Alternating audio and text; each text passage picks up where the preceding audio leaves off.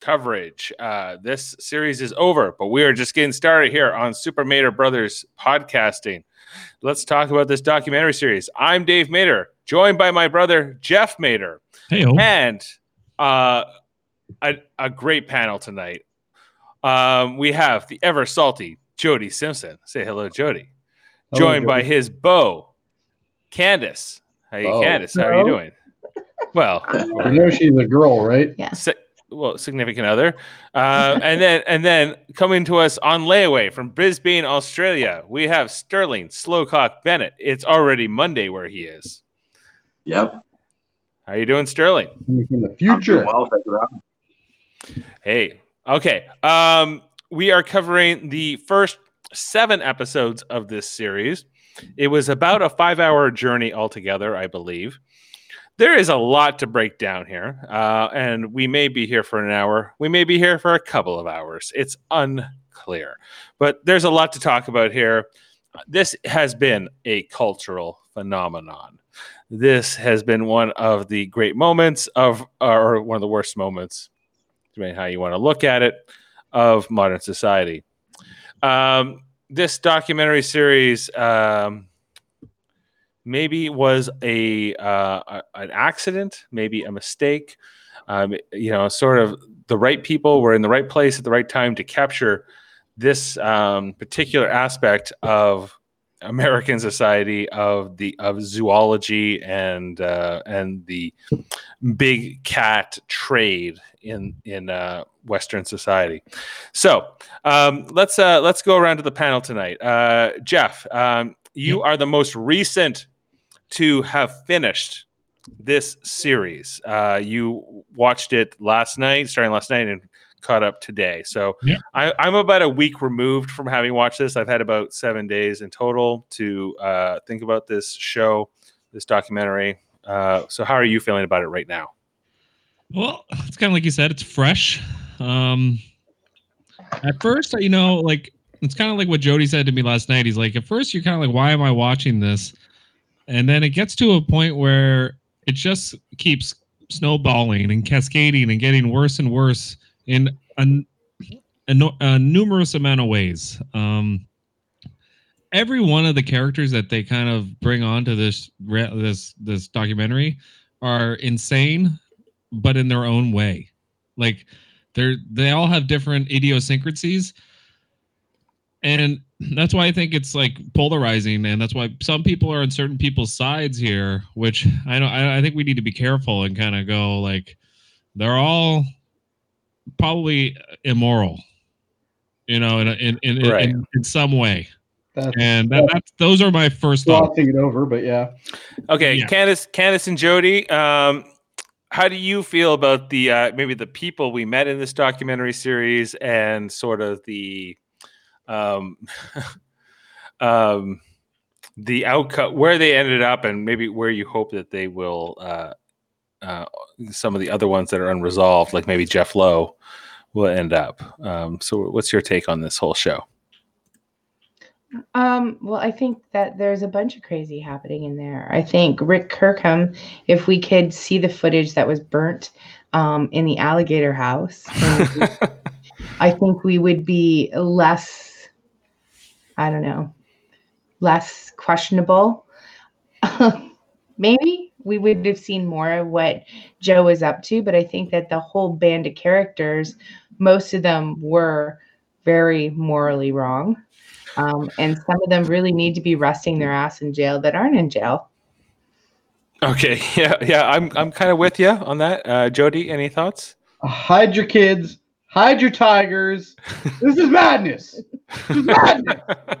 And and the the big issue here is that literally it's you're trying to pick the best of the worst. Yes.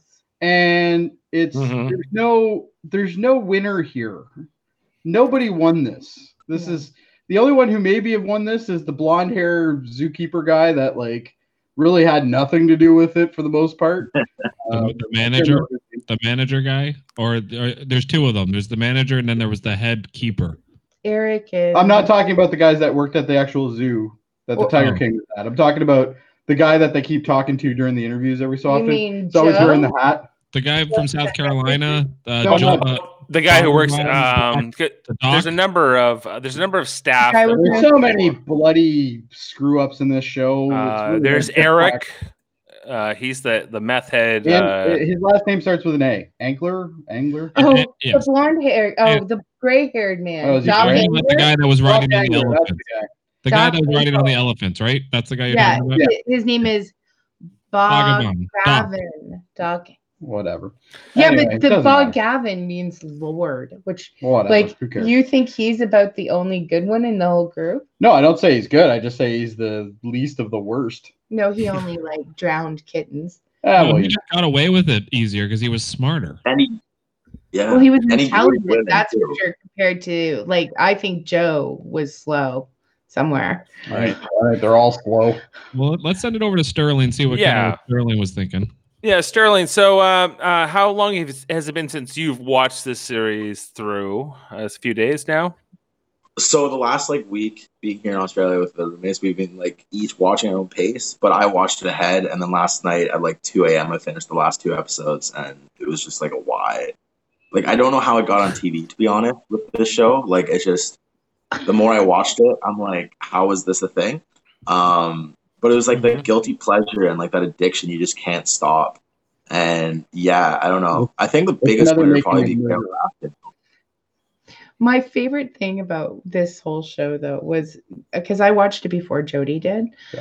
And so he was watching the first episode and it was just coming to an end. And he goes, Ah, fuck. And I'm like, What? And he goes, I got to watch the next one because, like, it just, I need answers. It's like crack. yeah. So, but Yeah. every episode was like that. Didn't you find that, Sterling? Yeah, no, that's exactly it. Every you just had to keep watching it, and Yeah. like in the middle of the episode, you're like, "Oh, this is a long thing." At the end, you're like, "Oh, it's over. I have to watch the next one already." And like, it's just that constant cycle of like regretting your decision of watching this show, and then needing to watch the next episode, and then it's just that cycle of regret, and then enjoyment, and then back at the end of regret. Yeah. No, I totally get it.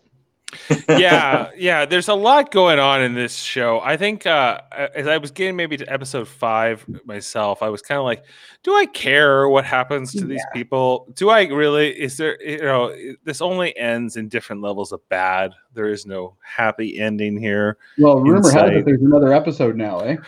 Well, that's true. So there's some breaking news. Another episode. Another breaking- season or just No, one just more an show? episode.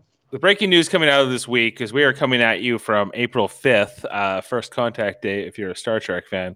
Um, April 5th is telling us, yeah, that we are going to get another uh, episode, an eighth episode of this show in the coming days or weeks. And the other uh, big news is that COVID nineteen, as we are in the uh, in the depths of this pandemic, has jumped uh, from humans to tigers, and Really? all yes, this is the other breaking news. Um, and since COVID nineteen has jumped from humans to tigers, it doesn't seem to be ultimately going to um, uh, be a, a, a, a- fairly fatal disease for tigers. But what it could mean is that uh, a tiger virus that we are unfamiliar with could now jump from tiger to human. Are you insinuating that Joe Exotic may have started COVID nineteen? Um, I'm saying I'm saying that there. Well, is it a coincidence? I don't know if I believe in coincidences, Jody. What's your source on that, if you don't mind me asking? Uh, Google, Google. CNN, the uh, tiger at Bronx Zoo test positive for coronavirus. No Yeah. kidding. This is a yeah. know. I'm Yeah. not, bo- Wasn't I'm not, I'm not BSing you positive? on this. Wow, Like, didn't Joe get it in jail? Yeah. Now, so uh, well, there's been a number of criminals, uh, prison uh, dwellers who have uh, contracted the the COVID nineteen, the coronavirus, uh, including uh, Harvey Weinstein, and I've also heard, yeah, Joe Exotic, who is the feature of this documentary series. Um, can we talk about? Can we start? Okay, I think ultimately this show is about Joe Exotic, but there's kind of Yeah. three main characters or, or or three main players in this big cat trade that we have to cover. One is Joe Exotic, of course. The other is uh, Carole Baskin, and the third being Doc Antle. But let's start with Joe Exotic because I think he's kind of the, the main focus here. Uh, he, I think, I was first introduced to him around the time of uh, the presidential election 2016. Uh, I remember watching a John Oliver piece where he appeared. So he had Yeah. been a presidential candidate, and he was he was a billed in that same video as a gay gun nut, tiger breeder, drug addict, um, and uh, and motivational speaker. Um, I where ultimately do does the panel tonight uh, fall on Joe Exotic? Is this man? He's is he sort of a sad, sorry case? Is he a malevolent uh, villain of our time and a criminal who should be locked away, or someone who maybe deserves more pity? I'm sort of flip flopping on the issue. Maybe we'll start with uh, Jody and Candace on this one.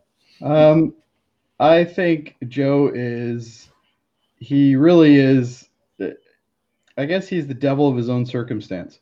He he created his circumstance. The guy isn't as stupid as everybody thinks he is, in my opinion. Okay. However, I think he's also the kind of guy that people can walk over without an issue. Uh, and I think some of the people that he hung out with or did business with or anything all walked over him. Uh, does he belong in jail? Yes. Okay. Um, you, you don't try to get someone killed.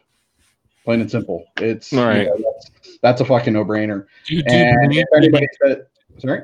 sorry, did you believe that 100% he did that? Oh, uh, without question, I think he did. I did think he. They have him on record threatening her life over and over. And Oh, over. I know. Well, Yes. Yes, you but do you think he hired? Do you think? Do you think he was set up by the uh, what's his name? The Jeff the guy, Lowe. the guy who took a zoo. Yeah, Uh, Jeff, Jeff Lowe. Lowe. Yeah. Um, I think he was. I don't know if there's. I don't know if Jeff Lowe's smart enough. Quite honestly, he doesn't. He doesn't hit me as the kind of guy who's really that bright. Um, you know, it's it, and then they find out later like the guy has barely any money. He's like living on credit for everything. You know, blah blah blah. Um, Mhm. I think I think Joe looked at an opportunity. He found an opportunity. Someone set him up, which I'm sure was probably uh, Lowe. Um, but one way or the other, he said the words and he paid the deed. So, regard I, is is Jeff Lowe an accessory? Absolutely, and I'm sure they're going to get him too. Okay, Yeah, but- they kinda, they kind of allude to that in the documentary. Like he might yeah, get think his that's what comings. that's what it's gonna Uh, something to do with eventually. him. uh, Yeah, it- it- but- things might catch up to him one day, but uh, as of now, he is fine. Yeah, he he's really a victim of his own circumstance, uh, Joe, in my opinion. But like, it, I I don't think he deserves the entire amount of time he got, uh, because this lady, like the what's her name, Carole, Carole Baskin. um, Carole Baskin, yeah, uh, Carole Baskin is probably the closest to a legal gangster you can find. Like, like she really is. Like, let's be honest. Like, she's literally a legal gangster. Like, she's she's just trying to bankrupt everybody to have her little cause. This is the same woman that did the exact same shit that he did. Uh, yeah. She was selling, breeding, all that shit too. So wasn't doing the petting stuff and that kind of shit. That was Yeah, she was at the beginning. She was. yeah, she, she- Um, she wasn't. She wasn't. She wasn't doing it to the extent that Joe Exotic or or the other guy Bhagavan was doing. She was making. She was doing it under the guise that her place was a sanctuary, and and like that it was a better place for tigers. Now we could debate that, but I'm not so sure it was. She No. no, she made videos on how to breed and take care of cats. The, Right. Her and her husband, um, Don Lewis, Don Lewis, Don, yeah. um, That's they the, yeah. they developed this in the beginning as a money opportunity, just like everyone else did. And I think that this whole cast, like they're all opportunists. Like Jeff Lowe totally saw an opportunity with Joe, but Joe saw an opportunity with him because he was such a shyster, like Jeff was such a shyster, that he believed, Joe believed that they had money to invest in his in his cause because he was losing this battle and money to Carole Baskin. But then, you know, I think the one that we really need to look at is James Garretson, who is the like redheaded fat child. He's he's basically the guy that literally, if you took all the Pawn Stars and put them all together, Together, in one, one. that's Oh, him. that guy. He looks Yeah, like the Buzz. guy. He looks Like, like he Buzz was from Home. Like the current. was Have you, a- he was a snitch for um, the forest and fisheries which Yeah. falls into zoos. Snitches are bitches. Bitches, yeah, snitches are bitches, and that dude's gonna end up in a ditch. I'm pretty They're all sure. going to. And But- They're all snitches. Mm, yeah, they're all opportunists. And Yeah. I think that when you live in a world where you are seeking opportunity at all times, this is what happens. Yeah, yeah, I'd say that you're totally right. Uh, Sterling, uh, how do you feel about Joe? I I feel bad for him to be honest. Like I totally agree he should be in jail. Uh, do I think that he got fully set up by Garrison and uh, Joe Lew, whatever his name is, uh, for like Jeff, the Jeff. whole, yeah Jeff Lowe, the whole plan itself, like that masterminded plan. I don't know if Joe actually has it in him to make that big of a mastermind plan, and it's not really that mastermind, just sending a crackhead down to Florida to kill her. So I don't know if that was. It just seems like I agree with Joe in the sense that it's sort of like the perfect storm that Garrison, Jeff Lowe, and Jeff Lowe's like handyman were the ones who were involved in it. Allen Glover. It does, it does seem like a little perfect uh, for that, but of course, all those videos he put, he wanted Carole dead. Uh, would he have done it? Who knows? But his whole life was like a tragedy, right? And his story led him to the way it was. It's just, it's just the weirdest story. Like the fact that in episode two, you randomly find out he's um, a part of the LGBTQ with two husbands, and they're both straight, and like it's just such an interesting story. I just want a psychologist to sit down. with Are they both straight though? Come on. Yeah. Oh Uh, yeah, they you know- totally both were straight. No, they weren't. The yeah, third one was. The third one definitely you are a drug addict, you will do anything to get what you need. Okay. One way or the other, the one thing I did like about this show is they didn't emphasize anything really to do with him being gay for the most part, which I Yeah. actually thought was pretty good. Uh, like, But okay, let's look at this. Yes, up. yes, they were technically old enough, just barely of adult consent. But let's face it, he basically got them addicted to drugs, oh no, yeah, I that- think they were already addicted They were already- to yeah. or they already were addicted, he and an he became. Took advantage. to Yeah, feed them more he drugs. was like, "Hey, I got the Hey, drug. I got here." I got baby tigers. I got mm-hmm. I'll supply you all your drugs that you want, and and when next thing you know, you're married to Yeah. Joe. And If you're uh, high as a kite and some guy comes to you and says, "You come live with me. I got all the drugs you need, and I you get to play with tigers." But come on, It's true. I, I don't know. I don't know if that's how I would end up, Jody. I, I My I think Jody would do Dave. that. Out of everybody on this panel, I think you're the one that would. yeah. my, my question um, really comes down to with the most shocking moment for the documentary for me was the whole thing that surrounded Travis, where Travis Right. shoots himself in the head. They they said that he felt like he was a prisoner, that Joe was wouldn't let him leave. Now they don't show us a lot of evidence for this, but just that just that's what he said and that's how he felt and um I just would have liked to have seen them delve into that a little bit more because it was kind of like Yeah. it happened and then they moved on. How would And we it- feel about Joe if this if it wasn't he wasn't gay and this Joe had been doing this with like sort of like uh, women in the early twenties instead uh, if these men wouldn't felt any different. I mean, But then Joe- he'd be no different than Dr. Antle. Dr. to- Antle literally grooms 17 year old girls to come become his Right. apprentices. because And then if they wanted to stay there longer, they like slept with him. And like, that's a cult. David- Like, Dr. Antle legitimately has a cult going on with Yeah. him. Oh, Like, yeah. And, like, He's then got a everyone gets sex it, call going on. and everyone gets a new set of tits. They're all cults. All three of them are cults. All three Yeah. people are cult leaders. Different different ways, but Yo, yeah, I, exactly. Like Carole with her staff, they don't even get paid. At least the other ones get a little bit of pay, but like Carole just gets people to volunteer there for ridiculous hours every week for free because it's animal. Uh, like, and what is it I- about the tigers? What is it about a tiger that is so hypnotic to people that people will give up their life, liberty, everything about them to follow this these people? it's heavily chaos. Like Oh, Carole Baskin Yeah, has an army of, of volunteers who don't get paid, right? Yeah, And It's Baskin they get to cu- they get to cuddle chaos. That's all. Yeah. and and Doc Antle has sort of like this weird sex um ring thing going on where you don't have to, but if you sleep with him, you will move up the ranks of his uh of his zookeeper cult operation faster. And similar, I th- I'd say that uh that Joe is Joe Exotic is similar to Doc Antle in a lot of ways, although he has sort of this um island of misfit toys aspect where he kind of takes like sort of these down and out people whether they be drug addicts homeless people whoever um, people who are sort of out, down on their luck. And he's like come in here become a zookeeper become a tiger trainer uh, marry me and i will give you all you all the meth you want and you can play with baby tigers for as much as you want. And so he's yeah he's just like more like kind of a trailer park version of doc antle. Is that I think that's effective, way to put it. is that Well, I think effectively Doc accurate? Really manages money and his his situation differently than I, Joe thi- I think I think Antle is the smartest of the bunch. I think so too. He knows what he's doing, oh, he's fully aware knows that he's how to- running a cult. He's just figured out how to do it without getting nailed. and he can capitalize on it all. He- I- His real name is Kevin Antle, um, but he goes by Bavag Bavagan Bhagavita, the Bhagavita. Bhagavita from South Myrtle Beach, South Carolina. And so anybody entering his park is paying at least like three hundred and forty dollars a day, if not like Well, yeah, he was saying like 300 to like 600 700 dollars. a day.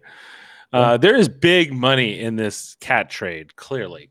Um, And it's funny because I work with a girl who has worked in the zoo industry, and she says she can completely see how people become infatuated with the tigers. She said, you know, one of her jobs was when the tigers were little, she used to take them home with her and through the night and and keep them fed and safe. And she said, you know, I can see why people want to do that because it, it the, the um, dopamine that you get from being around those animals. But she said like a 30 minute session with a cat, whether it was asleep or not, 150 bucks. And that's here in Canada. And that's still, and that goes on here. It's like so the the African lion safari, or uh, which is here in sort of the Hamilton area, or there's like the Killman Zoo, which is up sort of in the Haldimand area, around our parts. Um, but these operations are going on are all around the world. These private zoos, these people who have these um, big exotic cats from all around the world that they've collected. Um, uh, what started this documentary series was this whole, was this whole snow leopard that he saw in the back of a hot van in in Florida. Kind of alerted people to this, and like I have to I have to agree that like is this really as a species, as a human race, uh, as a Western civilization, what we want to be doing with these animals? Like um, Definitely not. This is this No. is m- morally very bad. Um, what we're doing. Oh, everything about this show. This show literally, if you if you watch this show and come out of this show thinking that you're worse off than these people, you really are doing something wrong in your life. Because uh, the the moral compass on everybody in this bloody show is just it, it's it's I, I can't even explain it. It's just it's all over the place. Okay, let's talk about Carole Baskin for a minute because I think she's worth touching upon here. Uh, Big Cat Rescue of Tampa, Florida, uh, along with uh, Howard Baskin, her current husband, but perhaps uh, maybe worth mentioning her second, Yeah. hu- her fir- her first husband, Don Lewis, um, Actually, her third. her third actually, her associate. No, Yeah, because she was Yeah, married so young and then she Howard met the is other her guy. third. Don was her second. Don, was, the one second, up on the side of the road. Right? It's Um, just a creepy story altogether. are we Oh all? my God, if we were the jury here, everybody, if the five of us were the jury, uh, would we convict Carole Baskin for the murder of Don Lewis? Absolutely. Guilty. No, Based- there's not enough Yeah. evidence. I, I can't. No, There's not enough information. it's I would, not- I, not I would vote to convict. So I think we have a hung jury because Jeff would be the skeptic of this jury. Well, uh, no, it's not that I'm the skeptic. I might believe that she did it, but I can't convict somebody with no evidence. You can't convict them without there. There isn't Well, enough blatant information to say absolutely 100 percent she did. I- but I but do look at the think right. reaction when she was saying it. She looks like a sociopath when she was talking about it, like rolling her eyes, being like, "Oh, there's no way." And I'm like, "Yo, you 100 percent did it." But to somebody, to somebody who doesn't know me, I could be a sociopath in their eyes. Like it's Right. you can't go on that, unfortunately. Even Yeah, though I, I agree with you 100 percent, Sterling. I agree. Like, I think you she look did. at her and you get such a creepy like I I bake children in my oven vibe from her. you know, like it's she's she's definitely like that's the vibe I get. Like You can't literally convict people on a vibe, come- come unfortunately. alive, you know. Uh, even Joe Exotic's case, I'm not so sure they had enough evidence to convict him on the euthanasian, like of the tigers or whatever. Just because they found the bodies, I don't. know. What if those tigers were sick? I, there's, we don't really know, like why why he killed those tigers. He did. He we, we like he, I don't. Well, he he admitted to admitted it, to killing them. That's correct, but he, He also admitted to five of them. He said he euthanized them. yes because they Uh, were but that's all we heard, right? We didn't hear why he Yeah. euthanized them. Yeah, but Right. then this Doc. Like this is money guy- to him. Like, let's be honest, it's money to him. He's not going to shoot fucking tigers unless he has to. He's probably Right. putting them out of their misery.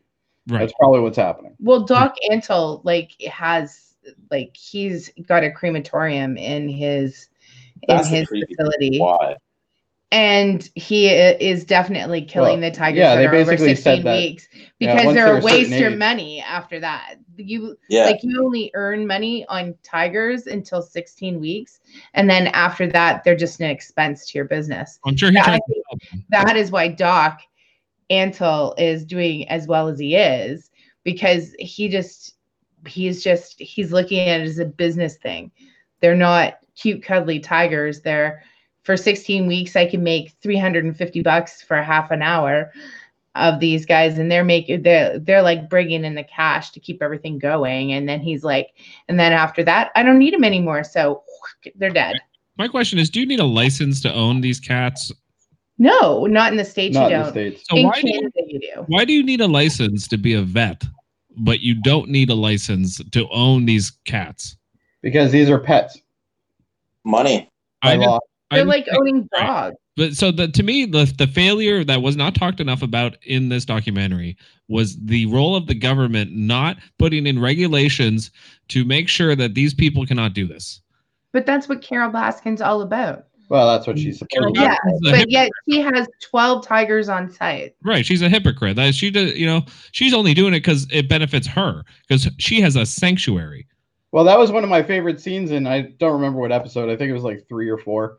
And she's talking about, uh, you, you see, the, you know, the pens in the background. She's walking around her kind of like yard area, Yeah, and her and pens she's are like, so she's like, we're trying to, you know, we're trying to give them the best quality of life, blah blah blah. And I'm like, I'm looking at what she's showing, and you're like, this is the exact same thing. yeah, but Joe Baskin. Even worse, actually, because Joe like they got to they got to feed out of this little uh you know little tiny pen area kind of thing they got to stick their head in to get food and or water or whatever it was and it's like unbelievable it's like it's literally the same shit just different way Well, and Joe's facility was much more grand for the tigers, but well he was a showman right yeah. Um, and Doc Antle's it, like he puts his money into caging the pets. Yeah. Right. You know, all, all, all of Doc Antle's tigers looked very well fed. They were kind of plump, beautiful. Yes. beautiful, well done. Uh, but like, but uh, Joe's uh, ones kind of were the trailer park tigers a little bit. I, I that scene Yeah, where Walmart meat. The eating wall, yeah, there's the And- Walmart meat, and we need to talk about the Walmart meat quite a bit. Um, and I think it's even in the first episode where you know um, Doc Antle talks about he spends what ten thousand dollars a year to feed each tiger, uh, whereas Joe spends only three thousand dollars a year to feed each tiger. Yeah. And he cuts a lot of corners, and he kind of goes, um, uh, you know, he finds ways to feed these ones for a lot less, and it's quite sad because you saw the you know he feeds them maybe fewer times, and these tigers are and processed meats with chemicals. Like I would say that Yeah. Joe's facility is like Walmart and Doc Antle's facility is like Hudson Bay.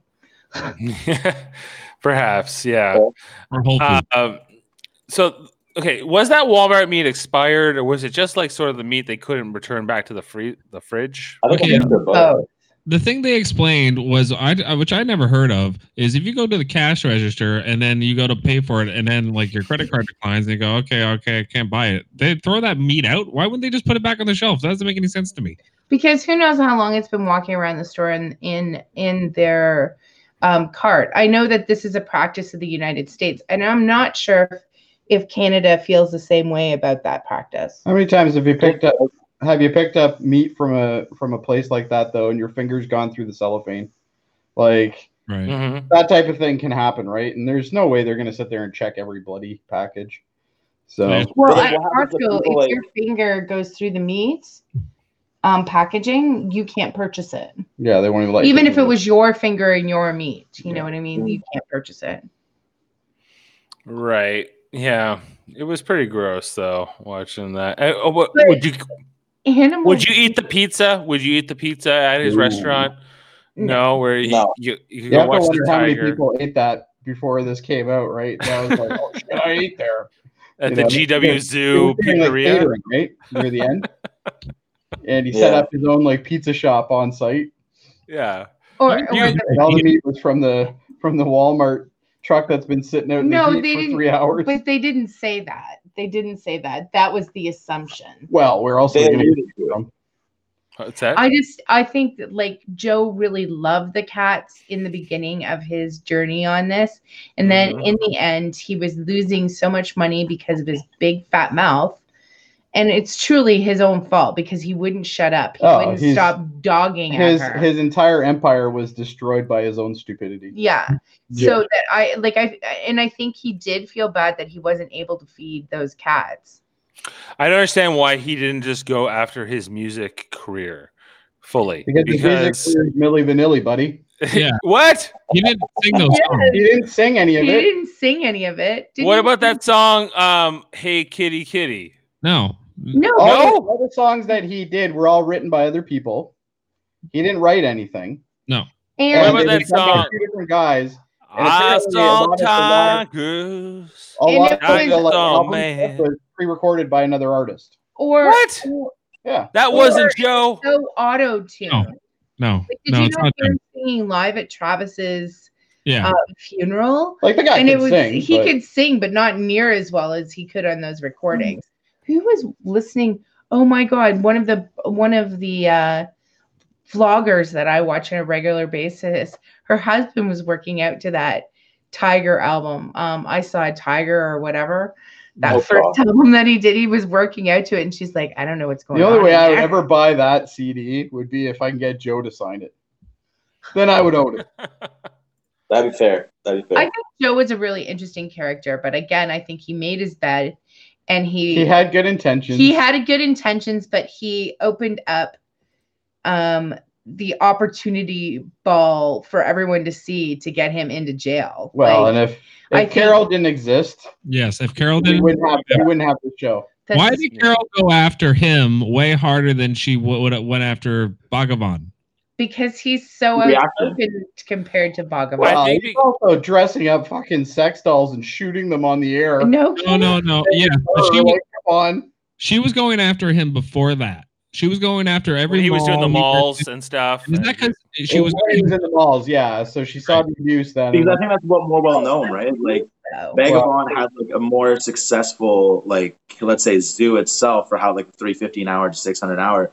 But Joe, he was literally traveling the country and he's becoming well known in that sense, like that sort of I like think she was jealous. Uh, yeah, well, jealous of the popularity, but I think she wa- he was like the more in the public figure, right? Like you hear like Shaquille O'Neal saying shout out to like Joe Exotic, right? And all the celebrities were going to see I got my Joe. two You tigers. understand being the Bhagavan. Bhagavan just had a more successful practice. Joe was the more famous entity. So who do you go after? You go after the guy on top in the popularity scheme, right? I think also because Joe was way more active in the breeding. Um, and it was way, yeah, I, I think Bhagavan was Like more. Bhagavan bought stuff from him. Well, I And I think it's also it's also the accidents that were happening at a zoos as well. Like that, the one the one girl there like lost her fucking whole arm. Yeah, like- but she even admits And that it was she her came own back. fault. well, whether excuse me, fault uh, Saf is a change anything. he. I'm sorry. Saf, I think is her how you say her name. S A F F. yeah. Uh, that that person goes by the he him pronouns. Oh, is it him? Oh, okay. he him. Yeah. Dave did his homework. I did. Uh, Jeff, can we talk about um, uh, the the uh, wannabe Mark Burnett and Rick Kirkham, the producer, this guy who was going to make the uh, documentary or the Joe Exotic TV show originally. Uh, we understand that uh, this this uh, all of his uh, video footage was destroyed in some kind of a fire. Was it though? But was it? Uh, we saw a lot of uh, footage in this show. Um, what do you what, how, what do you make of that? How do we have so much footage and coverage of all kinds of these different events, despite the fact that apparently all this other documentary footage was destroyed. My question is, when did the documentarian that actually made Tiger King here arrive at Joe Exotic's place? When did he get there? But 2015, um, I think. Is that right? Okay, because we don't. Yeah, we- just before his election stuff. Oh, okay. So, okay, so you're right. So we do have a lot of footage. Uh, that's not really explained, like where whose footage that is, other than or why that footage was preserved. Um, but the one thing that stuck with me with uh, that Rick guy was right at the end of the series where he says, "You know, I was the one that had to film this stuff." It's like, no, you did not have to do this. Oh, you were you were all about it. He was all Yeah. about it because he saw again a money grab, Oh, right? this is this, guy is, is so this is gold. insane. Yeah. This is gold. This is like you're printing your own paycheck on this one. Yeah, but apparently he lost his shirt and all of it, and he's living someplace in Norway. Whatever. Norway. I'm sure. I'm sure Netflix paid something for this. Yeah. Yeah. But I believe Rick Kirkham, who was this uh, documentary, or sorry, this um, reality TV producer who kind of took his stuff to the next level. Well, this is a guy Uh, who was from like Inside Edition. He was- Yeah, uh, I think well, had the sort guy of had a great um, resume. Let's be honest. got addicted to crack, and then it sort of ended up on the bottom. And that's how he sort of ended up connecting with Joe Exotic, and that, that was this was sort of his second chance. Yeah, Was- that makes sense, right? Um, uh, Sterling, as a fellow motivational speaker, how do you feel about uh, Joe Exotic's uh, take on drugs and alcohol, and him saying uh, that they should just stay off drugs? Oh, Uh, I think he exploited the use of drug and alcohol for slave labor, and then of course husbands. So I, I don't really know if he has a positive take on it at all. Um, I guess he gave them a sort of safe space so they don't end up in jail, but he definitely exploited it, right? So Right. The story was his Um, brother. His brother was killed uh, by a drunk Yeah. driver, sort of while Yeah. he was while they were he was taking their sister to school. I think was moving her, yeah, like states, and then he has her, his tattoo on his forearm. Yeah, yeah. I, I don't know. I don't really. What episode did he talk about his like advocacy for anti-drug use? Like what episode? Uh, was only that? in the I think it was only in the first episode. Yeah, and he was going Hmm. to high schools and talking about it. yeah. Right. But then he seemed to very much use that to recruit young boys uh, who were also drug addicts because he knew he could fuel that drug addiction with sort of the bankroll Well, from his tiger business. Uh, and then because John Finley, who, okay, was this guy gay or straight? Uh, he was he was with um, Joe for 11 years uh, in many of his music videos. Admitted uh, had a triple wedding with him and his second husband, Travis Maldonado.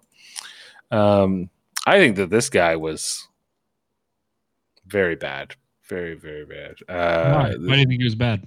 I think he, I think he, you exploited people, vulnerable people. Who? to- Joe Exotic? Is that what you're saying? Yes, Oh, I yes. thought you meant his his uh, Yeah, the husband. I thought you meant his husband. Um, I think he left. He was done when the we were just talking about earlier when uh, his whole place got burned down and all that guy's alligators got killed. He was done with Joe Exotic right then. That was it. That that was the moment where he was out. Um, Mhm. once he found out that he was possibly involved of, of, of doing that arson because he was conveniently at a funeral, that's when his husband was like, "I'm done with you." Yeah. Um, whereas, like the other guy shoots himself in the head, which was the most shocking moment for me because, like, I kind of I was like, "Why isn't this guy not in any interview?" Like they, they've only shown us like like the clips. Footage of him, yeah. footage of him, and I was like, something happened to this guy. I said to Amanda when we were watching, I was like, something happened to this guy because they're not showing him. And then I was like, did he like was he the guy Joe killed? Because like he Joe was in prison at the beginning of the series. I was like trying to figure it out.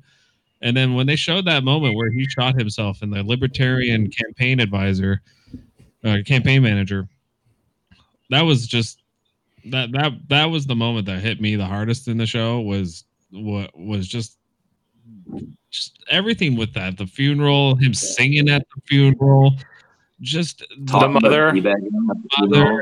Everything with he was like you know very young you know i i think he was straight you know for the most part um I- i think Tra- Travis. yeah i just don't i don't understand why he stayed there other than like Meth. like I said he was being forced to or drugs um Well, they said he was addicted to weed. I, I okay, I like weed, but I I have never been that so much into weed that I would jo- marry But Joe then they also bring up that he smoked meth. Like I swear, in like episode two or three, when they first introduced Travis, was they're like he's into meth and he got his meth there and he got to shoot as many guns as he wanted, had his four wheelers, and I thought that was definitely true for John. I wasn't so sure John was Travis. definitely addicted to meth. Yes, Yeah. he says that. He says it fucked up his brain and By the way, John apparently is very upset with Netflix because they didn't show him with his new teeth. He apparently got a whole new set of chompers after this uh this was all filmed. So he got paid Well, good for him. Yo, can we talk about it uh, in the last episode when he got his cover up tattoo and how the cover up tattoo didn't even cover up the tattoo? Like I thought that was the most weirdest thing Yeah, ever. you still see like like it, it is little like area there just before the pubes. He's got Yeah. like what was it like a bowl or something he got yeah, but on? I'm like, that's Yeah, such a- you got a But bowl. you still see like stuff hanging out one side the other. Yeah. You Yeah, you still see like the juk and the exotic.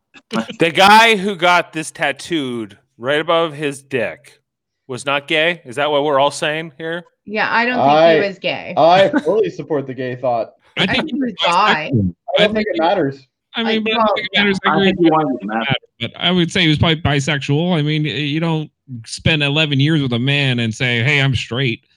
You know, But like, So Dave, this actually kind of jumps into a comment we have from a viewer. I don't know. if you Okay. No, I haven't seen that yet. Oh, here we go. But uh, do you not think that Joe just caught up on his ego, they or them? Question for the podcasters: How do you feel about the statement "gay for meth"? Okay. Um, well, how do I feel about gay for meth? Um, I have never been addicted to meth, so I don't know what it does to, you know, sort of uh, your personality. I, I I imagine the desperation of addiction could drive you to a lot of things, but yeah. So using the Uh, term gay and to substitute the word addiction or addicted, I think is not really well, a I, good thing at all. I kind of said that. Yeah, it's kinda that derogatory The and that seems kinda sexuality didn't matter. It's the addiction versus how what you what lifestyle you live to support that addiction. That was uh, Melissa that said that. Maybe Thanks it's like question, Melissa. like Tyrone Biggums from Chappelle Show. He's like, you know, what what he would do, it just in the skit for to get crack.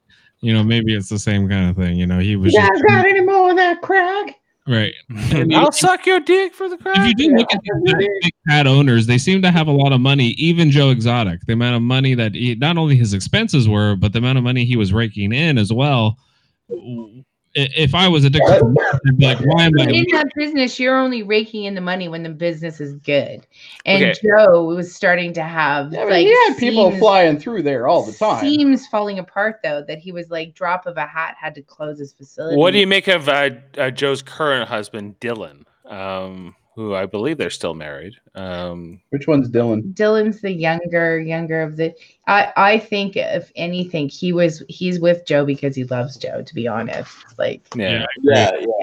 uh, He's the only one that I like, fully saw as being part of the, Let's- LGBT. let's be honest. It, it Yeah. you love that guy. So, so maybe John and Travis are sort of maybe straight, or just these people who What? would do basically whatever. Why are we hung up on this? What Why- does it matter? Yeah, Yeah, it doesn't really I matter. uh, to the narrative of the story. Um, what does matter, I guess, is if we look at a character like Joe Exotic. Was he? Was he? ga- Is he gay? I guess he is. You know, we know he's gay. Was he used? But was he using?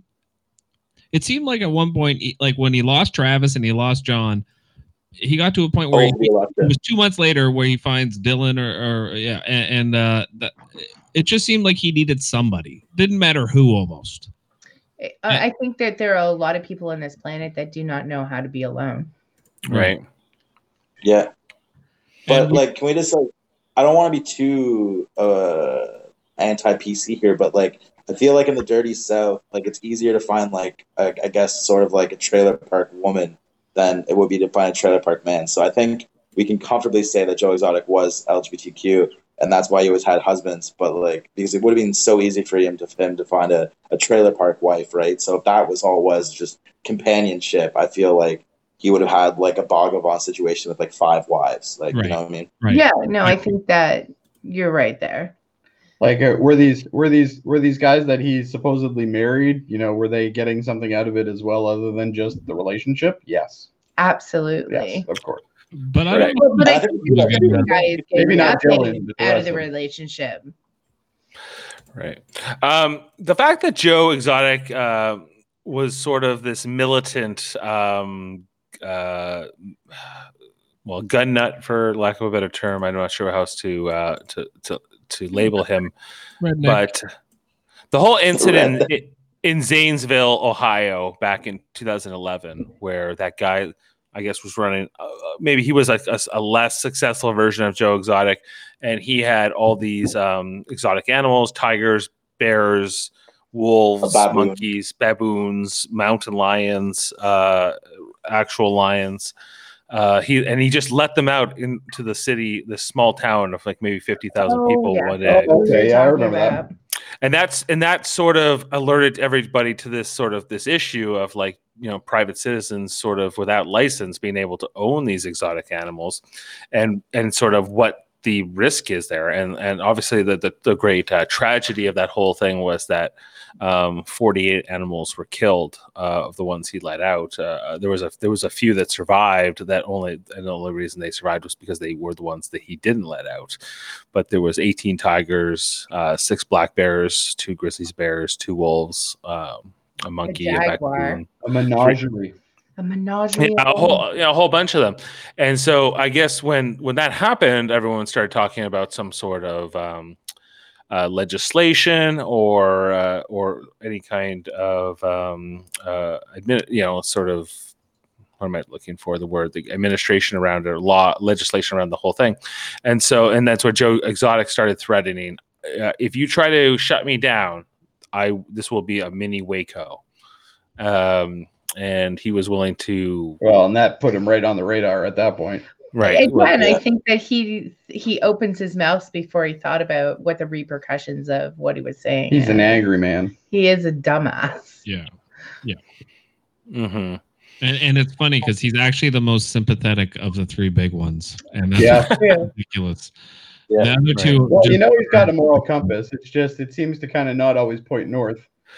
Uh, Wait, he's also yeah. like- I, don't know, I just wonder, like, you're talking, saying like he's the most sympathetic. I don't even still understand, like, looking back at the show, what Doc Antle's like purpose was for being in the documentary. Like, obviously, Carole Baskin makes sense why. Character. But- Because Carole Fair, Baskin like- was after him too. just Yeah. background, background. Uh, Yeah, and, plus And Doc he's- Antle was a sort of mentor to Joe Exotic. We Yeah. also bring in, we didn't talk about the fourth guy, which was the Scarface type guy, Right. The uh, Mm. Tony Montana. Tony Montana type guy who went to Oh. prison. oh, that was like years. the uh, mafia criminal. the Cuban guy, Mario Yeah. was his name. Mario. Mario. Yeah. Um, It's a me, a Mario. yeah. Well, that guy. Well, he he seemed to be the uh, at least lo- most low key, le- least boastful of the, of the four. Uh, Well, he's not open to the public. He only has special events.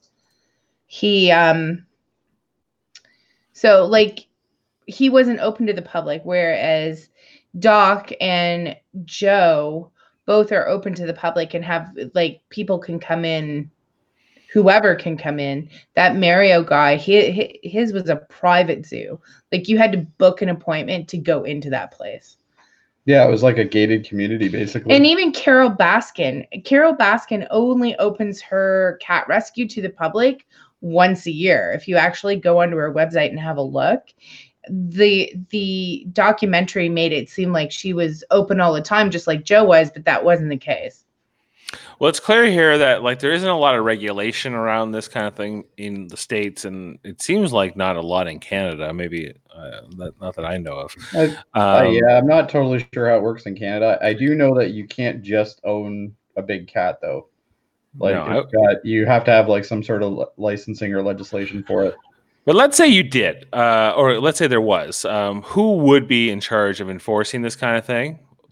Yeah, Would it- animal Yeah. control, No, Would it- fishing, fishing. fishes and fishings and oceans or whatever it is. Would Yeah. it be the the federal wildlife marshals? The hunting people.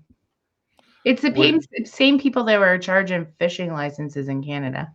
Would it be Marshall Willenholly from Jay and Silent Bob Strike Back? Uh, no. No, No? okay. Just wondering. Whoa. I thought it. Whoa, where are you going there? Sterling, where you? Move. Well, my roommates are up, so I'm going upstairs now where there's more quiet. No, Okay, Isn't it, isn't it like uh, 11 a.m. where you are? yeah, exactly. So they're up now, so I'm gonna go sit over here. Right. All right, we're good. 9 p.m. our time, but it's 8 a.m. your time, right? The Um, day it, it, it, Um, He's in the future. he's in the it's future. 10:58. yeah, the sun's up where you are. So while Um, ti- tigers and leopards are illegal to own in some provinces, including BC in Canada, but that isn't the case everywhere. In fact, the legality of owning a big cat in Canada comes down to where you happen to be. Uh, so, Huh. um, Ontario had no legation, uh, no legislation for owning big cats in Ontario, but in uh, Really? BC, there You the- can't have them in large population, and the only thing you don't need a license for is a serval, I think, in Ontario, which is a weird looking cat. They're smaller than a tiger. Um, well, that's why we have African lion safari. That's why it exists. Yeah. Yeah. Jody and Candace, um, do you have any sense of why uh, the best seller at the GW Zoo gift shop was the sex gel? Do I have any? Why are you asking us that? Well, it was your thought it was your turn to answer a question. yeah, I sorry. got pissed on by a tiger shirt Sure, yeah, I get pissed on by a tiger shirt. or the Joe condom. Oh no, no, it's the Joe underwear. And then the goes, the guy goes, "Do you wear these underwear?" He goes, "No, I freeball it." Oh yeah, yeah. Amanda yeah, was saying that the whole, the whole documentary, she kept saying to me, "I can't believe that man wears no underwear." Who said that? Dave? The whole time. Amanda. Oh, every other every other episode she's like uh, there's one part where he gets out of bed and he puts on pants and she goes i just can't believe he doesn't wear underwear I, dude, Well, let's be honest. He's if he's gonna get bit, the underwear ain't gonna help him. and he's talking about his prince albert remember when he's talking about his prince albert he's trying putting not to get caught in the zipper. locks Oh. his prince albert And how he puts the he put the padlock at the end of his Prince Albert. Like what?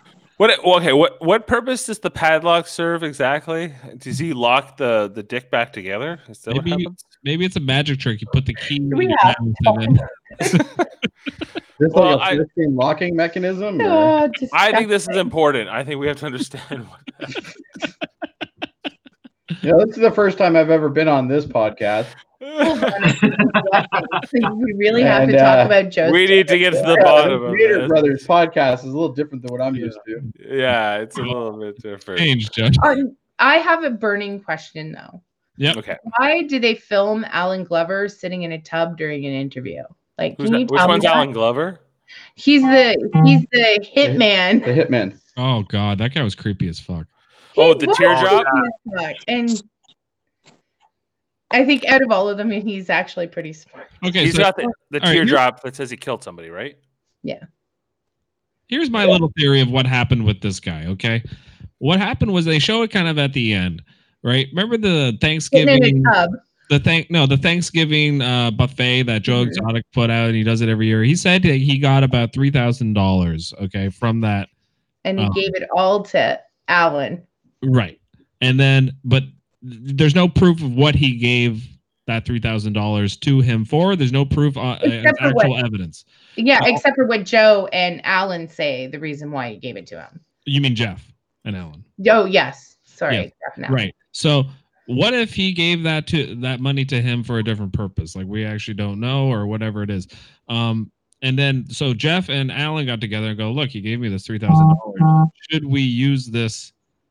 Should we use this money to kind of get rid of this guy? So I and I wonder if Jeff and Carole talked to each other and said, I have a way that we can get rid of this guy. reading what Ashley We have a bunch of evidence of this guy threatening you over the years, and they went out of their way to make sure that they framed him for you know like that. That was kind of where my head went with with everything with the three thousand dollars, and then I don't know, like I'm just not so sure that he was actually guilty of actually hiring Jeff's right hand man to go kill his mortal enemy. It just Yeah. seems like he's not like Jody said it before. He's not that stupid. He's and. Allen completely, completely hated Joe. So I think this is like they the. Allen and Jeff for is a sure. perfect opportunity to set fucker up. right. But we also have to be honest. We have to be honest here, though. Joe, on numerous occasions, said he wanted this chick dead. Yes. Yeah. So yeah, like it's he's not it's not unheard of to think that he would No. hire somebody to try to kill her. but it's also not unheard of that Jeff definitely wanted to get rid of this guy, and Carole absolutely wanted to get rid of this guy. Yeah. So it it, it you Oh. know it goes Hey. both ways. Oh yeah. Okay, whoever's phone's on vibrate, Yeah. put it on silent. Yeah, who is that? You Sterling?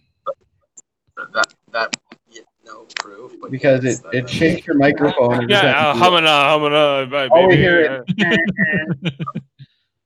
So I think Ashley Trying to Millard figure it out. post on our chat about the print. I think she's talking about the Prince Albert. There is no point of the Prince Albert. It just people are into weird shit. I agree. Can you explain the Prince Albert to me, Sterling? What is it? Well, well, isn't the Prince Albert like for sexual like pleasure? Like it's just like a girl getting a clit piercing. Like it has like all the nerve endings there. Like so like during sex and all that, it creates more tension. Like a girl has a clit piercing because they have like ten thousand nerve endings in their clit, and then like uh, a guys have all the nerve endings as well. And Jody, what's that face for? I'm just mesmerized, but Put the piercing down there, okay? Like it happened. I'm a bit old school, I Like- guess. What you won't get Just saying. Nope. That one ex that was supposed to come with us to that tournament that one year, she has one. So just out that. So Wait, I learned. who? Okay, That- Prince Albert is not a woman girl, thing. Like who was supposed to come to the, the I got the jersey for her. She she had a clip piercing, and that was what I, I learned for Okay. what reason. So it's like the Prince Albert for guys. Yeah, okay. And Well, Just yeah, a yeah. thing. Just Um, move on How off about the we rails just move on? guys. I mean, I'm not gonna lie. I know I'm not a host here or anything, but uh, I, I'm Yeah, gonna let's move on. dwelling on try and stupid bring it back to Tiger King here. Uh, Okay, let's talk about Jeff Lowe. I, I, I, I'm more curious about him more than anything. Um, Jeff Lowe was the guy who eventually buys the uh, the zoo from Joe. Buy it. He's well, stole he, it. he stole it from him. Stole it from him. Well, uh, no, because- So Joe Joe- gave it to him. Joe put it like Joe thought he was gonna lose the zoo, so he put it in Jeff's name, and Jeff just like, thanks. right. Yeah, he totally screwed him over. Yeah, Which what is- he gave it to him. And through all these dealings, you really get this confirmation that Joe is not the most savvy businessman in the world. No. No. Uh, doesn't quite not the best reader of people doesn't really know um, if people are sort of manipulating him or not which jeff definitely was. And so this jeff lowe guy comes along takes basically his whole business um, reduces him to sort of maybe a little more than a figurehead. Um, and this is around the same time that Je- that uh, joe goes into his presidential campaign and hooks up with this guy who was like a walmart employee i believe. Yeah, he, he was managing a store, a Walmart store, but Yeah. ambitions were to be in politics. Right. He had some uh, some He's strong pretty smart guy, Joshua, I think his name is. Josh, yeah, right. He had some strong libertarian um, viewpoints that he, I guess, just wanted to use Joe in order to sort of uh, broadcast those out into the mainstream. So that that's sort of what their their arrangement was. Uh, and through all of that whole period, like what that whole situation was, and and what was Josh? What he what he said was, I was um, Joe's campaign manager for about a year and a half, and it was the worst experience of my life. And when he first says it, you go, ah, ah, ah that's kind of funny. But Yeah, then uh, you quickly happened. realize that no, you you've earned that. You earned He's that seen statement. some shit. Well, he thought Travis shot himself in front of Yeah, him. well, Travis obviously being the biggest one there. He saw this uh, Joe's husband um, um, shoot himself in in his head right in front of him. So, breaking news: Tiger King Joe Exotic transferred to prison medical facility after coronavirus isolation. So he's So it doesn't say that he actually has the coronavirus. Oh no, he's already had it. Yeah, Oh, they already know that. oh does he? Does that Yeah, mean he could die from this? Dial. Well, he's not. He's not a young man either, so you know he might have complications with this. He could. How old is Joe Exotic? Do we know? born in '63. Uh, Sixty. he's a year older than He's born in '63. Like, He's Oh, born in 1963. So he's uh, what is that? Fifty-seven. 57. Yeah. Yeah, he's yeah, fourteen years older than me. hmm I feel sorry for him mostly. Um, Me.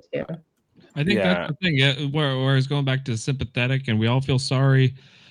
I think most people feel sorry when they get to the end of that show for him, even though he's a lunatic in other moments in the show where he's very violent, violent tendencies and violent behavior, but then he's also very lovable toward animals, and it's it's it's a lot of mixed Well, and even, emotions. even when they were doing the kind of voiceover thing with him, he was talking a little bit, uh, I guess, to one of the the people who were like documenting things, and he said basically along the lines of like, I started this, I started this because of my love for animals, and then I it, it slowly got away from me. It's like, well, yeah, it totally got away from you apparently, but yeah, it's I you get the same vibe with this as you did with making a murderer Yes. where the entire time you're like, you know, this is all just fuckery. Like everything's fuckery in this thing. And then at the end of it, you're just like, wow, I kind of feel bad for the guy, even though realistically he may have done it. Um, you know, it's the same thing with Joe. We don't know if he did or didn't. Um, it they they convicted him, so you got to remember we don't always get the full picture. You know, they Well, might they have Right. had, did convict, just convict him of. they convicted him on the on the animal abuse charges. yeah. Um, Right. But you know, the the real realistically, yeah, he euthanized he euthanized five tigers. Like that's what they said. Yeah, but we But don't know the question is why. We don't know why. Right? He never explains it. Nobody's asked him it, uh, or at least it's not documented. he they just didn't show it. Like when you're filming, like this, this, this kind of filming, um, there's great manipulation that can happen, just like with making a murder Oh yeah, they Yeah. they twisted a lot of things with making a murder as well, right? Y- he shot those tigers, right? They proved that he shot them, so it's not like you know. No, usually when you- did it. to shooting them. Right, right. So, but usually when you put an animal down, you give them some sort of chemical that kills them or stops their heart or whatever, right? Well, that's what he said though. He said I could either do it with a dart and they suffer a little bit longer, or Right. I do it with. You got to remember these are big animals. Yeah. So Yeah. Well, like, these aren't shot the animals that when you they you were know, all when you shot sh- in the head. well they're all shot in the head. So I assume he was trying to do it quickly. Here's a question for the group: uh, If um, Donald Trump provides a pardon to Joe Exotic, which uh, Wouldn't think shock me. wouldn't shock me, um, would you would you be happy about it, or indifferent, or upset? Tremendous guy, one of the best, Joe Exotic. Love his tigers. They look great. Great Uh, tigers. Everyone yeah, says he has the no, best I tigers. you do it definitely better than I do. Um, yeah, I, I don't know. I, I could give a shit, really. I I really don't care. Yeah, me Uh, either. really, So whether I'm Joe's in prison or whether in Joe's Exotic. out is sort of irrelevant. Yeah. you know what? I'm not that Okay. invested in Joe uh, Joe Exotic. Uh, you know, it's he's definitely an interesting guy. I guess I wouldn't mind knowing a little bit more about. I'm sure him, there's but- a book opportunity happening. I was Oh, I'm more sure invested gonna in- be Oh, interesting. I, I was more invested in Steven Avery and whether or not he should be get, be let out of prison over Joe Exotic. Well, between the two of them, I think if you if you just compare them from the the evidence viewpoint and whatnot, um, Avery definitely looks like he's got a much better case when it comes to the fact that he didn't do it. Yeah. Uh, where Joe, we know he did do it. Uh, we know He some of the charges that he's threatened done. to kill her. He Eh. publicly threatened to kill her over But I'm not and even talking about that. Like we know Yeah. he killed the tigers. Yes. Like we know that. Yeah. He even admitted it. Yeah. Um, you know, I don't know if all of his charges are because of that. Uh, oh, we got a coughing kid in the background here. Sorry. Uh, yeah, no, it, with that, like Avery, if Avery got a pardon tomorrow, I would be like, well, you know, give him another trial. Like, I'm not saying the guy's totally innocent here either. Right. Uh, But you know, Joe Exotic, I think, is definitely guilty. It's just a matter of what is he guilty for. Um, oh, I'm by myself now. Um, but um, you know, it's a matter of you know what did he actually do the things that he said. I don't think he's actually in jail for the the threat on her, is he? Uh, he's no. Well, yes, he yes, is. that was one of the counts. Of- He was convicted of murder for hire Oh, he was. Um, Okay.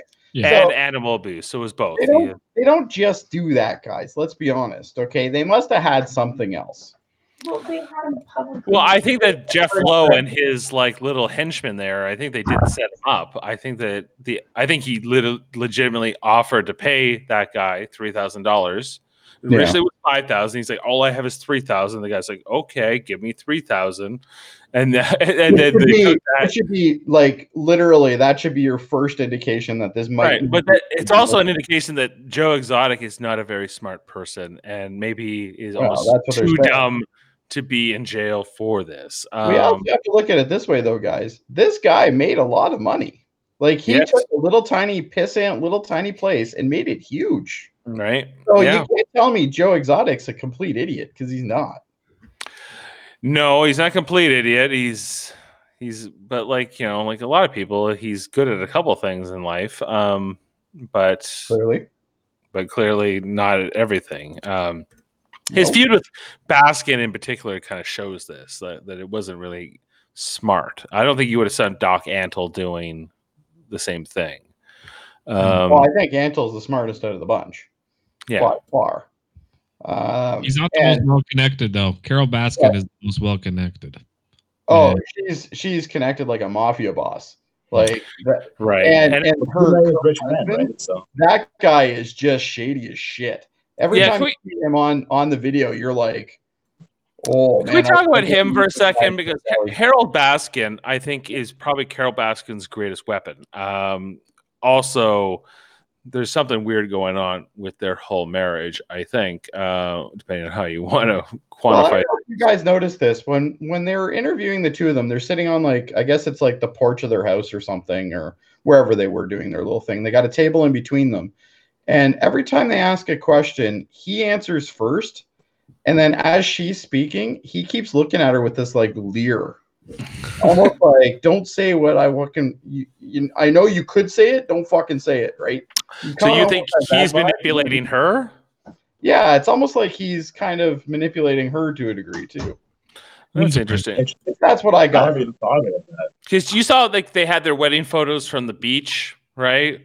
And there was the photo of him sort of in the uh he had like the leash on with the collar and she was sort of like uh dominating above him. Do you know yeah, the photo? whichever one I okay, and this is the thing that bothered me from day one when it came to Carole Baskin or whatever her name is. Um, Carole, we'll call her. Um, the one thing that always bugged me about her is like this lady is like getting pictures of like fake heads on her. Uh, she's always like pimped out in some sort of like skin looking clothes. Uh, right, some that's some animal print uh thing of some kind. like does that not sit a little weird with everybody else like if you're trying to preserve these animals why are you kind of almost insinuating you have their skin on you know what i mean like it's ugh, Um just some- she's- i know she wasn't wearing real skin or anything i get that but right. it, it seems kind of like a bad taste you know what i mean Uh yeah, I agree. I don't think that animal print's a particularly good look, uh, whether you're uh, a cat fanatic or not. I, I Um, thought when um when when uh, uh Joe Exotic uh, renamed his company to the same company name as her, except entertainment, and then he used like the same. I thought I laughed. I thought that was the most hilariously genius thing, just to get back at her. You know, like I, I mean, it was unbelievable that he was doing it, but at the same Yeah. time, it was just so. I was like, yeah, you're right. Like again, not dumb. Like he was clever. Like he he he knew wa- how but it was dumb because that He just was- brought a lawsuit on that ended up bankrupting him, and that's what allowed Jeff Lowe to come in and, correct, ta- correct. and Yes. take him over, right? it, like it was uh, it was dumb in what the consequences of it, but the the outcome what what what he wanted to occur did occur. It pissed her off immensely. oh he was he always had her foaming Yeah, right yeah I yeah, think he should have made. He should have just kept making ki- "Hey Kitty Kitty" uh, music videos and things Yes. like that, oh yeah uh, which was hilarious. Uh, You know what? It, it's I'll, I'll tell you. As I said while I was watching the show, and I've, I've said to a couple of people I've talked to about it, the the man is a showman. Like yes, you know, number one, anybody that would have that guy in the, in their zoo or you know protection program or anything like that, like he is an asset when it comes to that for sure. yeah, Uh, but don't let him run your business. and don't go in. Don't go into the restaurant business with him either. Uh, no, I wouldn't do that either. um, yeah, or I wouldn't go into the restaurant business with Carole Right. either. guys, this man got 19% of the vote for governor in Oklahoma. Just think about that for a Yeah. 19%. It's not nothing. fifth of the voting block voted for him. For One in governor. five One in five people in Oklahoma voted One for in him. five Oklahomans that voted Yes. Yes. voted for this man. That is incredible. Right. And this is the guy that gave out condoms with his face on it. That's right. Yeah. That's And he's, amazing. he's the sex gel uh, empire uh, emperor, I guess. And uh, banana hammocks. Yeah, banana hammocks yeah. and, and and the underwear. Like the man the man knew how to merchandise. Like when they're doing that thing where like they're showing him like doing the tour and stuff and he's like you know there's a chance you can get pissed on by a tiger and you know we have gift uh, you know in the gift shop we got t-shirts that say it for you you know? Yeah. like like brilliant marketing. It's I like oh by the way you might get pissed on but you know what? You can get a shirt that says you did. I couldn't help think about the comparisons for me between Joe Exotic and Donald Trump because they're both salesmen, showmen, marketers, full of shit.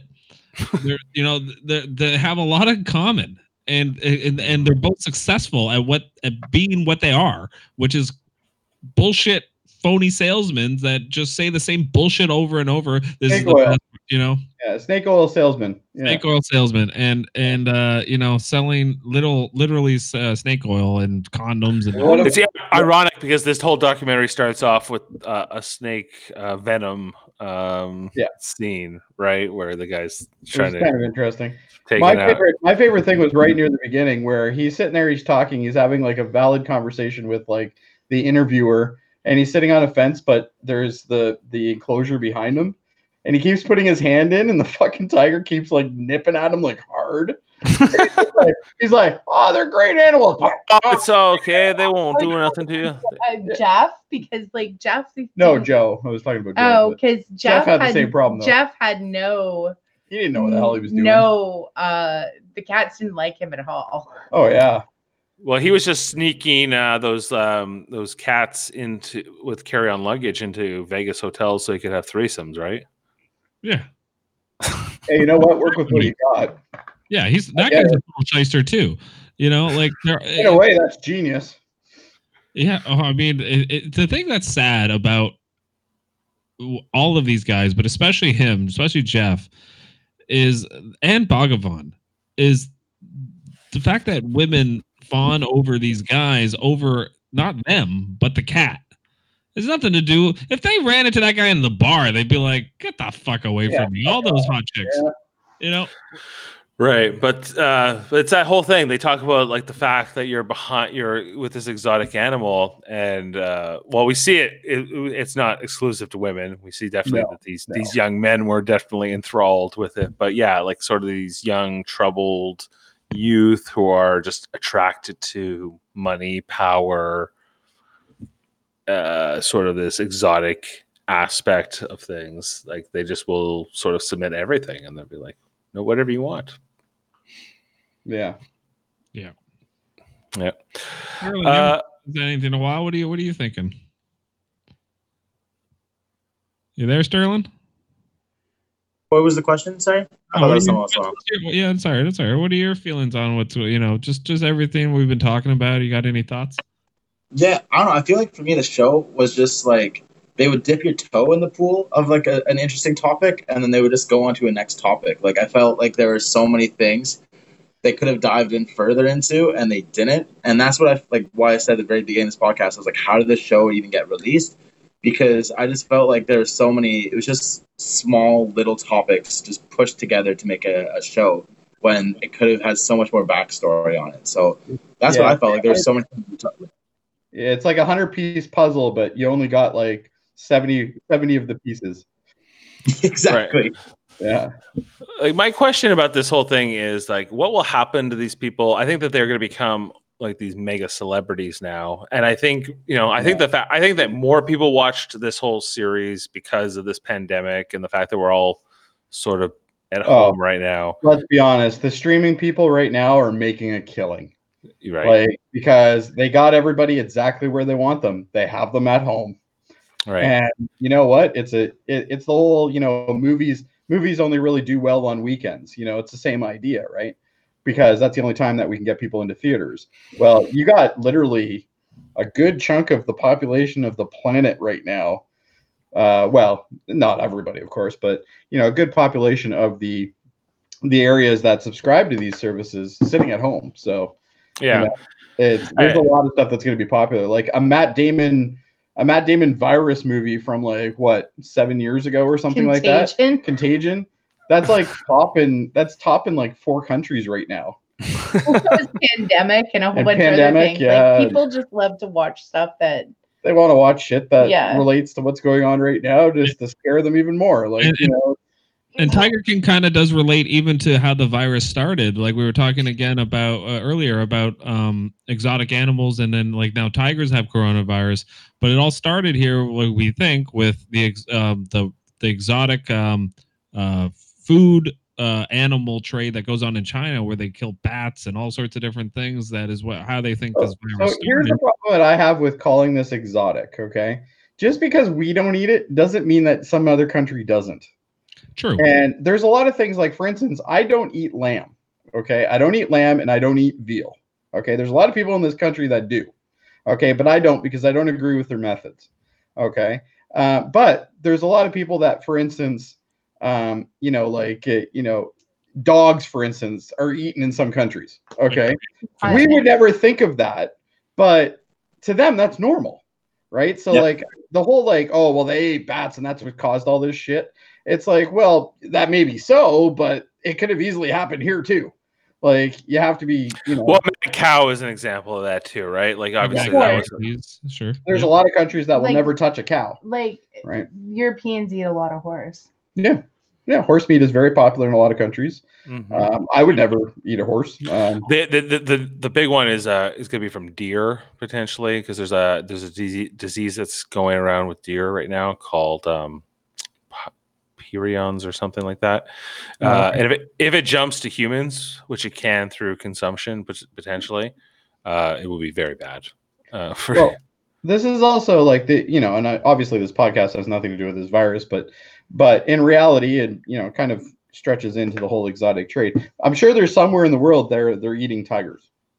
Okay. Oh. Like it's, you know, they, they, they eat rhino horn for fuck's sakes. Like, like this is, this is weird shit. Like, you know, it, th- there's, there's nothing that's off the table when it comes to animals and eating them. You know what I mean? Like there's always some country that's willing to do it. So it's, Right. Well, Yeah. just this whole like because they, when they tell us in this documentary that there are more tigers in the U.S. than there are in the tiger in, in captivity in the U.S. than there are in the wild worldwide. which is just bloody. That's just Is like is somebody like Joe Exotic um, doing a service in the sense that he's breeding these animals and for the species is going to continue? Is there sort of a benefit to that, or is the risk of him, um, you know, potentially mistreating these animals, or uh, they they, they, be, they them starving because he can't afford to feed them enough, or or or or, or treat them well enough? Um, what is sort of the tipping point where we say, you know, you're doing a good thing to the point where say, well, this is not worth it. who who can judge that? I guess. I guess it's all it's all dependent on the suffering of the animal, right? Like how much suffering is is are these? Yeah, uh, but you, you may look at you know uh, uh, an animal being whipped to correct its behavior as a bad thing, where somebody else may think that that's not a bad thing. So, like, where do you draw that line? I guess is what it comes down to. Is this animal abuse? In my opinion, it is. Uh, but I'm pretty sure there's a lot of people that would say that it isn't. Um, you know, there's a lot of people that support zoos. I've never been a massive fan of zoos, um, you know, because I'm not a big fan of that to begin with. But you know, there's a lot of people that love zoos, you know, and and look at them as an educational, you know, venue, that kind of thing.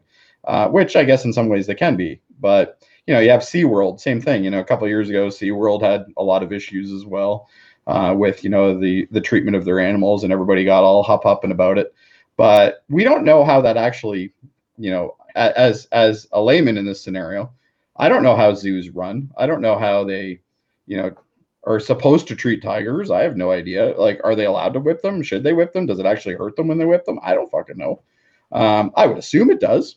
Well, you would want to have some kind of way of controlling an animal uh, that is that big and vicious and and stuff. But like you have no tr- problem correcting a dog. No, I have no problem correcting a dog at all, but I'm not going to sit there and beat a dog either. No, but So you don't use a whip to do it. But there's some but- people that would say, "Well, Jody, you're yelling at your dog. That's abuse."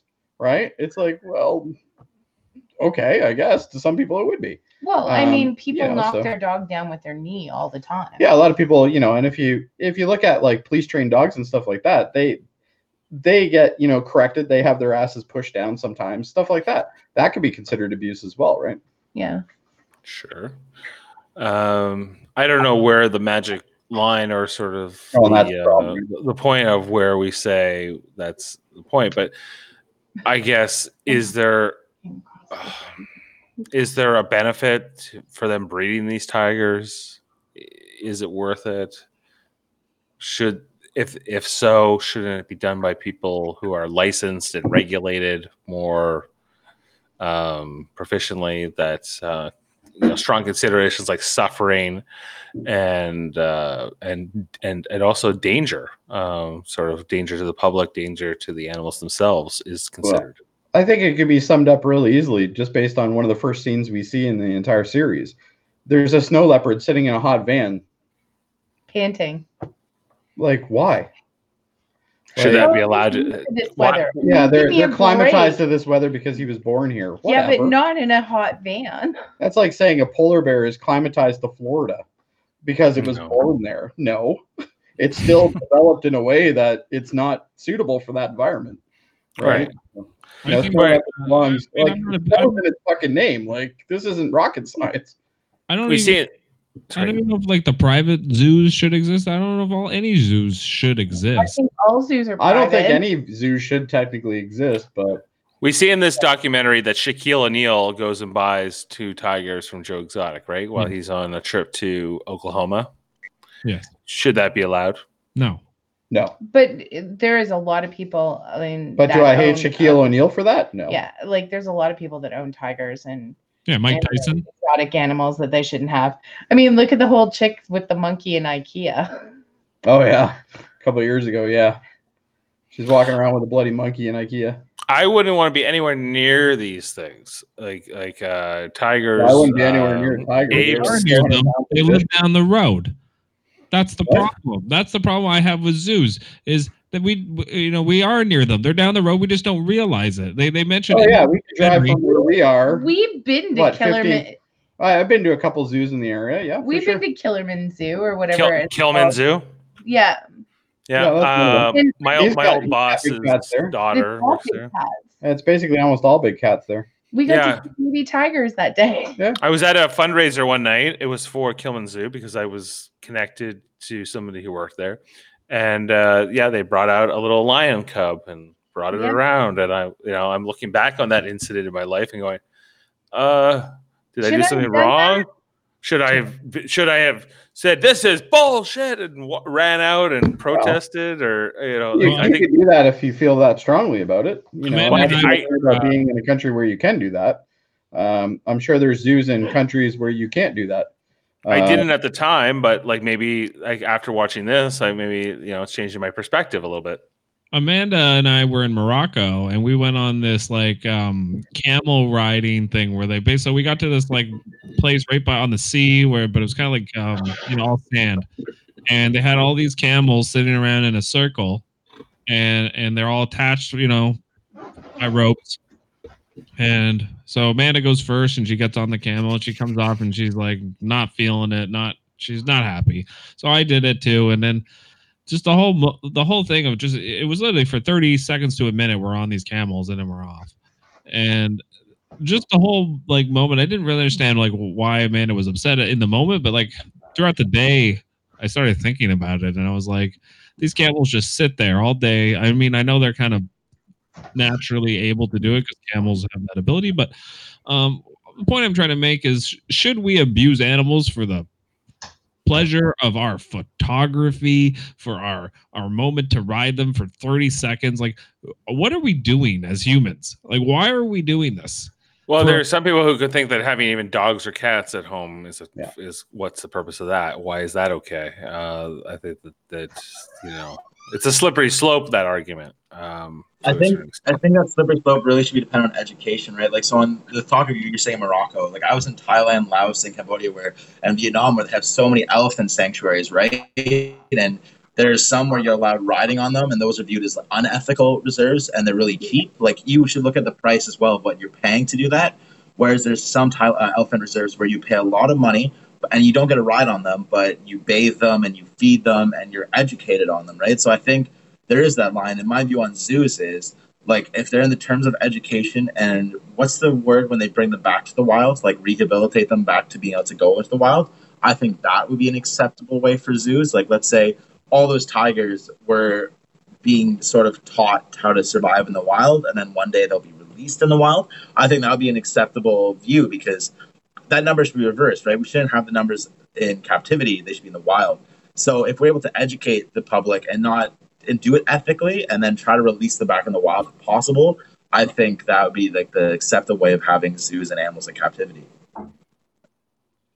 yeah, yeah. Well, and my friend who has experience working in zoos, her and I talked. I'm like, if there's, if we are able to breed things that are going extinct, why are we not reintroducing them into um, into places where they're becoming extinct? And she said because it would be they there would have to there would have to be absolutely no human contact to from birth, and she said, and that's extremely extremely hard to do. Right, because th- so there's a certain level of domestication to these animals that are born in ca- captivity from the the start. Well, right from the get go. I think it was is it China or Japan? It's one of the two, where the the people who work in the breeding programs for the pandas actually dress in panda costumes, Yes. like to do all the stuff. So then that way they only ever see pandas. You I know what went to the panda um, zoo in Beijing. Is that is that what it is? Yeah, I went. I went there, and uh, Oh, okay. I, I never saw the like people dressed up like, but I didn't see anybody. Like, and we had to like, are the fences are very far away from the pandas for the most part. There's a few that get close, uh, but that they're uh, they are just so chill though. Pandas, man, like they just Oh, they yeah. don't give a fuck about anything. They're just Yeah, like, yeah. They're just they're just here to eat. yeah, yeah. they're just They eat. give a fuck about bamboo. yeah. They love bamboo. They love bamboo and they're just chilling there. And it was the most chill zoo you ever see. Like, you know, but there's, I don't know, it was different. It was, but the panda zoo is, um, that I got, they're going, they would probably go extinct if they weren't in a zoo, right? A panda. Yeah, So, I, so like, i- i- is that what we should reserve zoos, zoos for? Is almost Endangered species. endangered species? Like, Preservation of animals. Yeah, maybe. Yeah. well, I I think mean, some zoos too. I think all have- zoos have that intent, right? uh, Well, I think some zoos actually are, are are like a sanctuary too, where they rescue animals that are in situations that they shouldn't have been in. Like the main thing is like a lot of these sanctuaries and stuff, they have to make money. Like how are how are they going to make money to feed the animals and you know care for these animals and you can't do everything on volunteer hours. Like there's you know there's vendors that have to be paid for the food and Not to You mention, all you, can't just take a tiger and drop it off in the Canadian outback and uh, and No. hope that they will survive. It would. It's not. well, I'm sure a tiger would do pretty well, but in reality, you're really fucking up the food chain. You know, Well, it's not. It's it's not meant for that that um, oh, ecosystem. it'll, it'll right. die out from eating the wrong type of food that it should be right. eating. Your a Canada lynx would be more suited for it uh, than than or a bobcat or something like that that actually is from that environment. But well, it's like like the whole scenario of a polar bear being in Florida, right? Their bodies are not meant, even if they're born in captivity, are not meant to be in that kind of heat and that kind of um, environment. well, yeah, it's like taking it's like taking a husky down to Florida. Like we- well, then you we, know that's fine if you have it in an air conditioned you know environment all the time but you know if you plan on putting this dog outside you know in your backyard all the time in florida well that's not a very good existence for that particular type of animal. It's been climatized to a certain climate.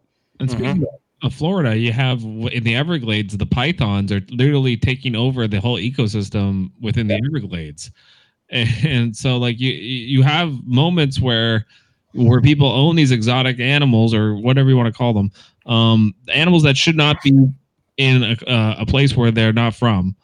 Um, and then if they get loose and then they breed like at mass, like a like a snake can, then they can really screw up the whole ecosystem, and and and it can really start to affect our our habitat as not only humans but all the other animals that are here. You know. Absolutely. Um, so I think we should stop th- I doing it. Yeah, I think we're I think we're getting way past what we're supposed to be talking about here, but Well, I think I think it's the whole idea of zoos and what the morality of that and animals in captivity and what's Yeah. the benefit of that? Is there an educational benefit? Is this exploitation of animals? Uh, and and is it is there a certain level of cruelty? I think these are all themes that come from this series that are worth talking about. I think it's I don't know if we can we certainly can't sort them out in Yeah. an hour and a half. I don't think we're Uh, qualified for that. no. No. Um, any uh, we're coming up to an hour I and a half. Um, on the internet. Like, come on. yeah, so I'm thinking we're we, you know I think we've said all we can say about uh, about Tiger King, uh, murder, mayhem, and madness for now. However, now. I want to We see know- the next episode. we know that there's going to be uh, an, an an episode eight. Um, there's going to be more to come with this. We will see um, if Joe Exotic somehow is pardoned by tr- Donald Trump in this. Um, I, I wouldn't hold your breath on that. I I can't rule it out. I can't rule it out. Uh, and he there's some sort of uh, sequel to his saga. I can't say that I won't tune in. Um, It just comes down to the fact that right now, in the current the current situation of the world, I think we're looking for any way to escape reality for a little bit. Yeah, a nice little way of escaping reality. And you come out of it just it's you know what? Candace watched it first, and I he like, didn't want to watch. It. I didn't want to watch it. I, I'm like because I'm not a big fan of anything about abuse when it comes to animals and stuff. I'm a, I'm really touchy on the subject, and it's one of those things where it's like you know I'm just like oh geez I hope that. And then she watched a couple episodes. She's like, well you don't really see any abuse with the animals for the most part. Like you see them in cages and stuff, but you know she goes it has really nothing to do about that for the most part. It has to do with the characters than anything. Yeah. So that's when I started watching it. I watched the first episode, and Candace was already in bed when I watched it. She comes and walks by, and she's like, she's like, "What's up?" And I'm just like, "I gotta watch another fucking episode." Like, I'm I'm I'm already hooked at this point. So it's it's it's a nice little. And that's getaway, not I the guess. first time that Jody's had those Uh, repercussions. happened like the time. making a murderer. I never watched Making a Murderer until, until she watched it. until so. I watched it. But so I like those Mhm. documentary kind of things, especially if there's like a mystery to be solved in it. But- I'm into that. You know, we're I think right now I think the popularity of this is it's great timing for it. Mhm. Uh, I mean, I think it, I think it would have been huge even if this pandemic thing wasn't going on. But I, I, don't think, think it would be as I don't think I think the main reason, like Candace, I'm sure the main reason why she watched it is because she saw it on Facebook. You know, somebody complain, you know, talking about it, going, "Oh, it's you know, this is the most bizarre thing." yeah, because it wouldn't be the type of documentary I would normally watch. yeah, and it never even came up on my list for Netflix, so like it's nowhere close to a match for me. And you know, Candace is like, I, like I had to look it up in the search. That's how deep it was for me. Um, but um, you know, with that, I just it's I, th- I think it came at a great time, a great opportunity, and with the fact that literally everybody's sticking on social media right now, it's it's a great way to get the thing out. Like we're doing a podcast about this, guys. Yeah. Oh, Like I want to shout out to two of my weirdo friends, Scott and Kathy, who are watching right now. Hey, oh, Scott and Kathy. hello, Thanks for Scott. joining us on this ride. Yes. Um, I want to also hey, shout even out to to from the uh, to Sterling, who's joined us from Brisbane, Australia, and is he is actually he's it's uh, he's so far away. It's Monday where he is. So uh, almost almost uh, Tuesday, almost halfway to Tuesday. It's pretty cool that we can like literally do a live chat with somebody that's like across the world. That's pretty neat. It makes me feel at home. Yeah, It man. makes So so no, I Sterling, can't making you feel at home, Oh. Sterling. I haven't insulted you yet. Ca- Kathy just responded. to that. Woohoo! We got a, we got a little shout out there in the chat. Uh, Sterling, uh, what's going on in your life uh, and in, in Australia? What uh, what should we know?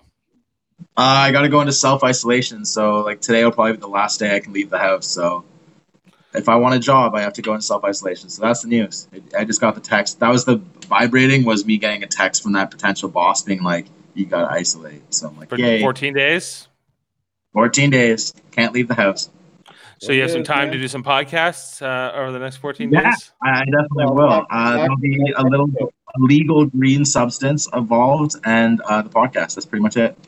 All right. Well, hey, let's do some. Uh, green substance. the best part about this podcast is we can talk about things that just came out, like Tiger King. But uh, we just uh, yesterday over on Live Long podcast, we did a recap of uh, Star Trek: The Motion Picture from 1979.